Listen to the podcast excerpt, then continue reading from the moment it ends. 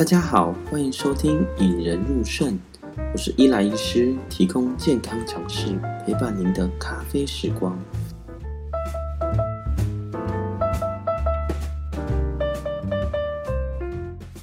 Hello， 大家好。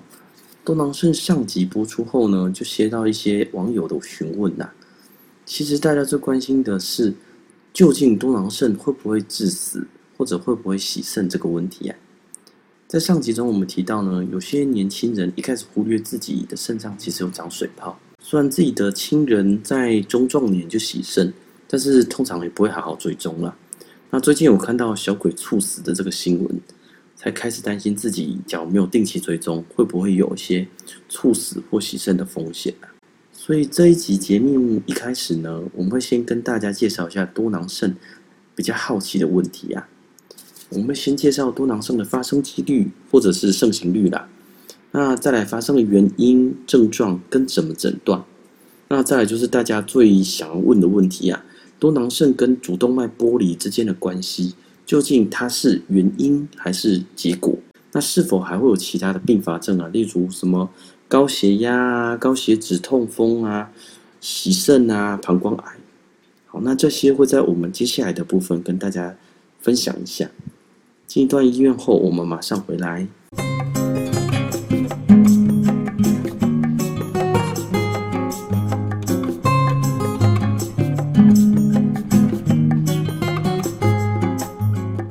接下来呢，我们来谈谈这两期的重点啊，就是多囊肾。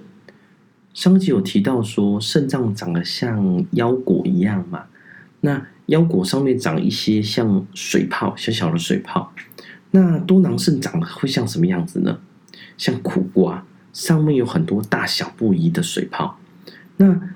你要说多少才叫多囊肾的多呢？那顾名思义，多囊肾的多就是两边各有两颗以上叫多啦。那其实之前有提到啦，年轻人比较不会出现水泡，老人家比较会出现比较多的水泡。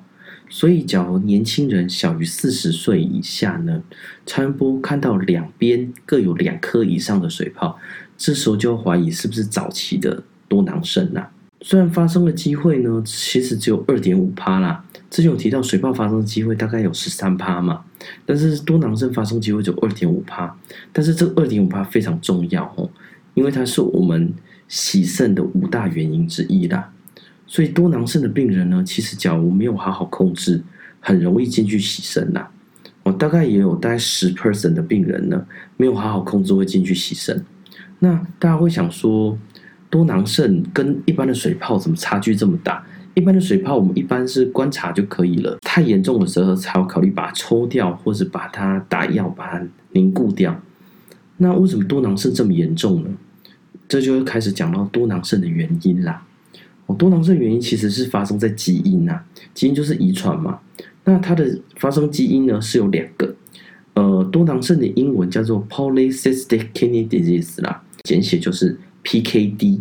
所以它的基因呢是 PKD1 跟 PKD2。那 PKD1 跟 PKD2 呢，主要掌管的就是我们的结缔组织啊。我当然会想说结缔组织是什么？其实结缔组织很好理解啦，就是我们水管中的水管的管壁上面的东西叫做结缔组织。大家知道哦，像水管或血管都一样，里面会有先一层，那中间会有一个中层，再来是一个外层。它负责就是一个中层啦。假如说你的水管的都没事，你水流的都好好的啊，但是当你压力太大了，例如说你今天把水流开得很大，这个要是水管某些地方长不好，它是不是会突出去，甚至就破掉喷水了？这也是一样的概念啦。我们的结缔组织不好，我们肾脏其实是一个血流很丰沛的地方嘛。压力大一点点，1年2年没关系，可是经过30-40年，它可能那个地方就破出来了，就突出一个水泡啦。那 PKD1 跟 PKD2 呢，其实这两个都是遗传的啦，但是 PKD1 是比较严重的。PKD1 是显性遗传啦，它大概其实30-40岁，它的水泡就会渐渐跑出来了。其实我们门诊有很多病人啊，都是不小心健检发现到说有水泡，所以就转接到我们肾脏科。我们肾脏一做，哇，这水泡其实还算蛮多的，而且长得非常快。那这一类型的患者呢，可能就很小心啊，因为要好好保养肾脏，不好好保养，可能50或60岁就要牺牲了。那这个是 PKD1 啊，就是显性的多囊肾。那另外一个有叫 PKD2 的隐性的多囊肾就进展的比较慢，甚至有些人到80、90岁，到他过世前，肾脏功能不好，但是还没进入洗肾啦。这时候就很多人会问到啊，多囊肾我要怎么知道自己有没有多囊肾啊？其实多囊肾的症状呢非常不明显，它最大的症状就是没有症状啦。好像举小鬼黄鸿生，好像很年轻的时候就已经考取游泳教练啊，大概7、8年前才发现他有多囊肾啊，所以其实在这之前是不大会有症状的。那有些症状呢是等到水泡渐渐扩大了，才会压迫到其他器官才会出现啊，例如会腰酸，在肾脏的部分肩胛下缘会腰酸，或者是长到侧面，有非常大的呢，有些在门诊其实会摸得出来的。那还有一些是年轻型的高血压啦，我大概多囊肾水泡太大，大概 50% 的病人呢，其实会有高血压。我们一般高血压大概一般都是120，年轻人大概都120以下啦。只要你不明原因130、140甚至150，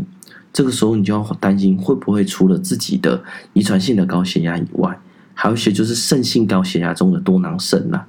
这个部分也是要小心啦。那当然还有一个就是我们在上一集提到的啦，水泡破掉造成血尿，因为多囊肾的水泡会越长越大，当它大到一个程度已经没办法再长了，它们互相挤压之下就会造成破掉了，所以它会出现血尿，而且会剧烈的疼痛。这个时候就会要非常小心啦，因为这些破掉的血块呢，有可能会在囊泡里面呢造成感染，甚至造成比较严重的并发症。像之前有一个先生啊，也是大概40几岁啊，在门诊其实已经追踪一段时间了，可是有一天他就觉得腰部非常非常痛，那他其实也有经验啊，他有结石过，所以他就跑来，然后发现照起来发现哇，怎么都是鲜血尿，超音波一看到就一个水泡整个就破掉，里面都有血块啦。当时我们就把他先收住院打抗生素，避免次发性的感染。那当然破掉的这些水泡一般都是观察或者是抗生素治疗就可以了，太严重了才需要去把一些破掉的囊泡拿掉啦。那接下来我们回答一下上次有人在问的啦，多囊肾跟主动脉剥离的关系呢，大家都知道小鬼猝死的时候其实是主动脉剥离啦，那多囊肾的病人也会跟主动脉剥离有关系吗？其实这是有关系的啦，刚刚都有讲到，它是会造成我们身体的结缔组织的问题嘛。那结缔组织不只在我们肾脏里面会有，其实在血管也有啦。所以血管的部分，当你结缔组织太薄弱的时候，你又合并高血压，你血压一直冲，那个水管管壁就不行了，那于是就会有可能在水管比较脆弱的地方，血流直接插到外面去，造成主动脉剥离啦，这整个水管的管壁变成两截，这是很严重的，是发生在比较严重的血管会直接猝死啦。那当时我就看到这个新闻，就想说，其实会不会这个部分还没有人研究过？后来发现，是我们台湾人自己写的文章啦，在2017年 On Target Journal 这个也写到。他是说，多囊肾被发现到主动脉剥离的时间大概4到7年啦，也就是我后来查了一下，小鬼大概2012、2013年被发现，差不多也是在7、8年后会主动脉剥离的高风险群。那要是你本身患有多囊肾的话，你大概有 5.9 倍会发生跟一般人比较起来会发生主动脉剥离啦，尤其是你有多囊肾，又加上你有高血压的话，风险会更高啦。所以呢，其实一般我们目前的治疗指引并没有说常规说你一定要检查心脏超音波。不过我个人的建议啦，就你有多囊肾跟难以控制的高血压，你要小心你有主动脉剥离的机会啦。但是因为主动脉剥离是一个非常难诊断的疾病啦，所以大家会建议说，假如说你有高血压的时候，你还是需要得要看心脏科啦。这个观念大家可能尽量还是尽量能放在自己的观念中，有这个情况之下可以减少遗憾啦。那多囊肾除了跟主动脉剥离有关系呢，大家知道血管不会只有我们的主动脉有嘛，脑部也会有。那脑部的血管比较小，它的压力要是太强，它会形成什么？会形成动脉瘤啦。它可能不会直接破出去，但是它会在比较弱的地方长水泡。长在我们身上叫多囊肾嘛，长在脑袋叫做动脉瘤啦。有些多囊肾也会动脉瘤，会影响到脑出血啦。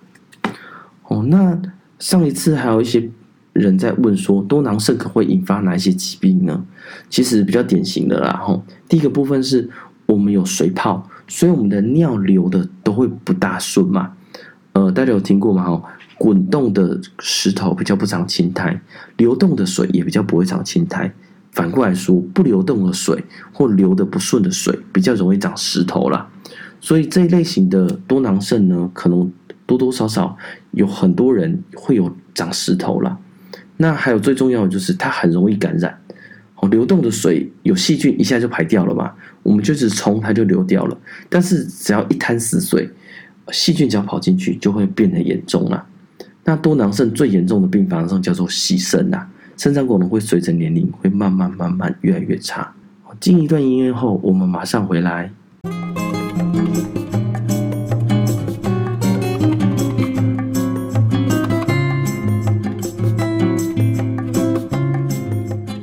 这时候应该就会有人想说，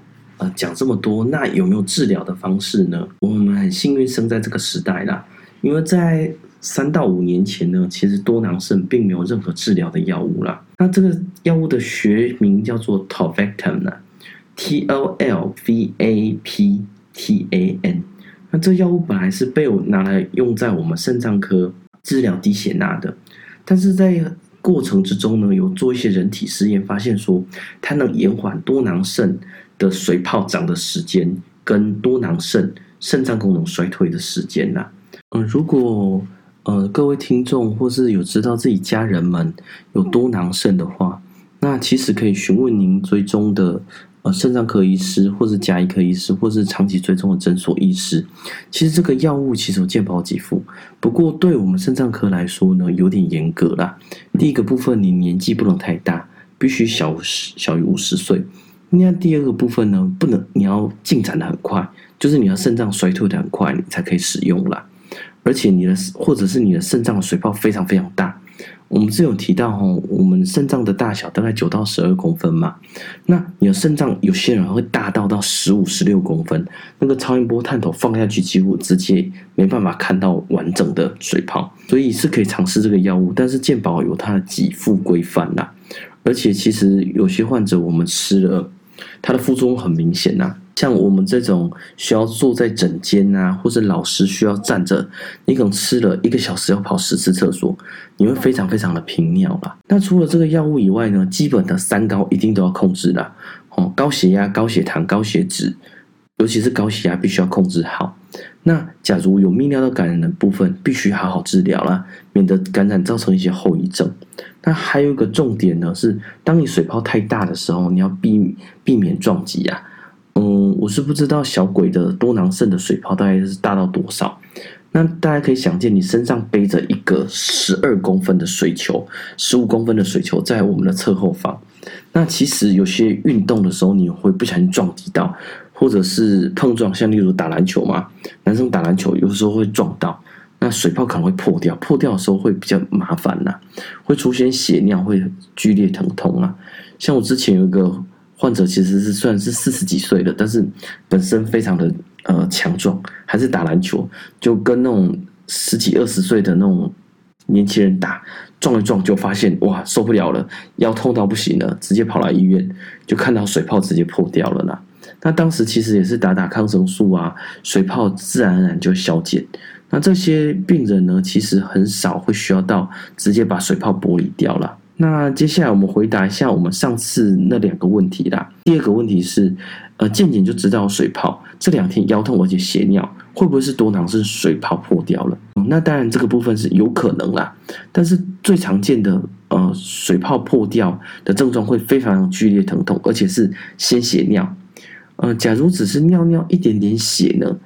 腰会痛到不行，痛到爆炸那种，那有可能是上面的石头掉下来卡住了啦。那第三个问题呢，就是有长辈在问说，我有多囊症，小孩要不要带来检查一下？那但第一件事，假如是你是显性遗传的话，那一定要带自己家人们，不只是你的小孩，你的兄弟姐妹啊，假如父母也健在的部分，也建议带来啦。那假如你是隐性的部分呢，会建议说你的小孩必须要每年健检，甚至3到6个月都必须来做一下超音波，看水泡长大的程度比较快还是比较慢啦。那所以说，假如说你有多囊症，我们一般建议啦你必须定期检查，跟他和平相处，而且运动千万要小心。假如你是显性遗传的话，那会建议你高血压好好控制。假如你有在预防主动脉剥离的话，要跟你的心脏科医师好好配合啦。如果大家觉得这个节目不错，请在 Apple Podcast 留下5颗星，也可以在 Podcast 留言给我一些鼓励啦，让我有讲下去的动力。那如果有相关医学或非医学的问题呢，可以在我的 IG dr.eloi.lin 私讯我。每天下班后我会上 IG 看大家的留言的问题啊，如果是我了解的领域呢，可以在节目中为大家解答。那如果有专业人士想要知道那篇用健保资料库跑的2017年的 paper， 也可以私讯我啦。那我们下次再见。